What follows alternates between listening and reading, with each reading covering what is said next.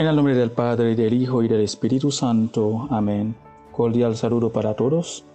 Hoy sábado 5 de junio, bienvenidos a este momento de compartir la palabra de Dios para alimentar nuestro día. Mi nombre es Padre Quito Azar Charles de la Congregación de los Siervos Misioneros de la Santísima Trinidad. Les saludo desde nuestra misión, Nuestra Señora de Alta Gracia, Hensh, Haití. Dichosos los pobres de espíritu, porque de ellos es el reino de los cielos. Ahora escuchemos la lectura del Santo Evangelio según San Marcos, capítulo 12, los versículos 38 al 44. En aquel tiempo enseñaba Jesús a la multitud y le decía, Cuidado con los escribas les encanta pasearse con amplios ropajes y recibir reverencias en las calles. Buscan los asientos de honor en las sinagogas y los primeros puestos en los banquetes.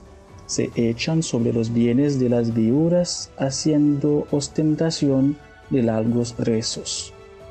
Estos recibirán un castigo muy riguroso en una ocasión Jesús estaba sentado frente a las alcancías del templo, mirando cómo la gente echaba allí sus monedas. Muchos ricos daban en abundancia. En esto se acercó una víbora pobre y echó dos moneditas de muy poco valor. Llamando entonces a sus discípulos, Jesús les dijo, yo les aseguro que esa pobre viuda ha echado en la alcancía más que todos, porque los demás han echado de lo que les sobraba, pero ésta en su pobreza ha echado todo lo que tenía para vivir. Palabra del Señor. En el Evangelio que acabamos de escuchar, el evangelista nos presenta a Jesús enseñando a la multitud y podemos decir, estaba enseñando sobre el verdadero sentido de la religión. Para ello, Jesús nos presenta tres maneras. La primera se trata de la manera de los escribas, que buscan el honor y el prestigio social con su parecer. Con eso Jesús nos está llamando la atención de no practicar nuestras obras de piedad para que nos vean o para que seamos bien vistos por otros. Con esa manera de vivir la religión, tenemos que recordarnos que podemos engañar a los hombres a la manera de los escribas, pero a Dios no. Los letrados o maestros de la ley eran apreciados y respetados por el pueblo. Sin embargo, Jesús los denuncia por hipócritas, corruptos y estafadores que se aprovechan de la fe del pueblo para favorecer sus mezquinos intereses.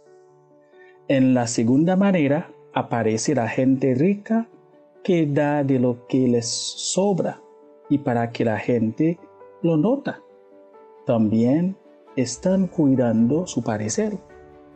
Es como la gente que contribuya a una obra de caridad pastoral y pide que su nombre se lea en el altar para que toda la comunidad se entere.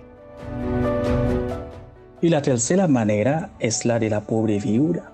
En su pobreza da todo lo que tenía para vivir, mientras el letrado solo buscaba acumular, la viuda da con generosidad.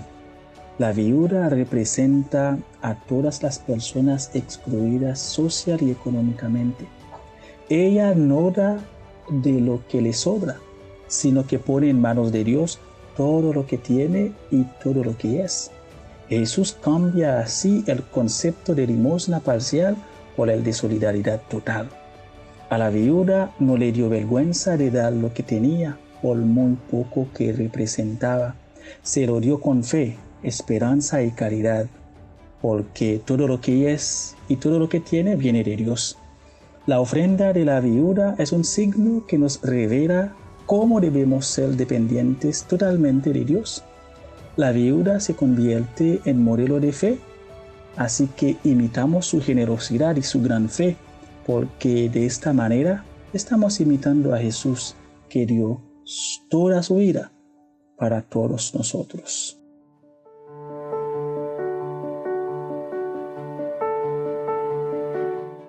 Démosle gracias a Dios por su palabra en nuestras vidas y pidamos a la Santísima Virgen María que nos acompañe en nuestros esfuerzos de vivir la fe sin aparentar y que nada en esta vida nos quite la alegría del Evangelio. Dios les bendiga a todos. Mientras recorres la vida,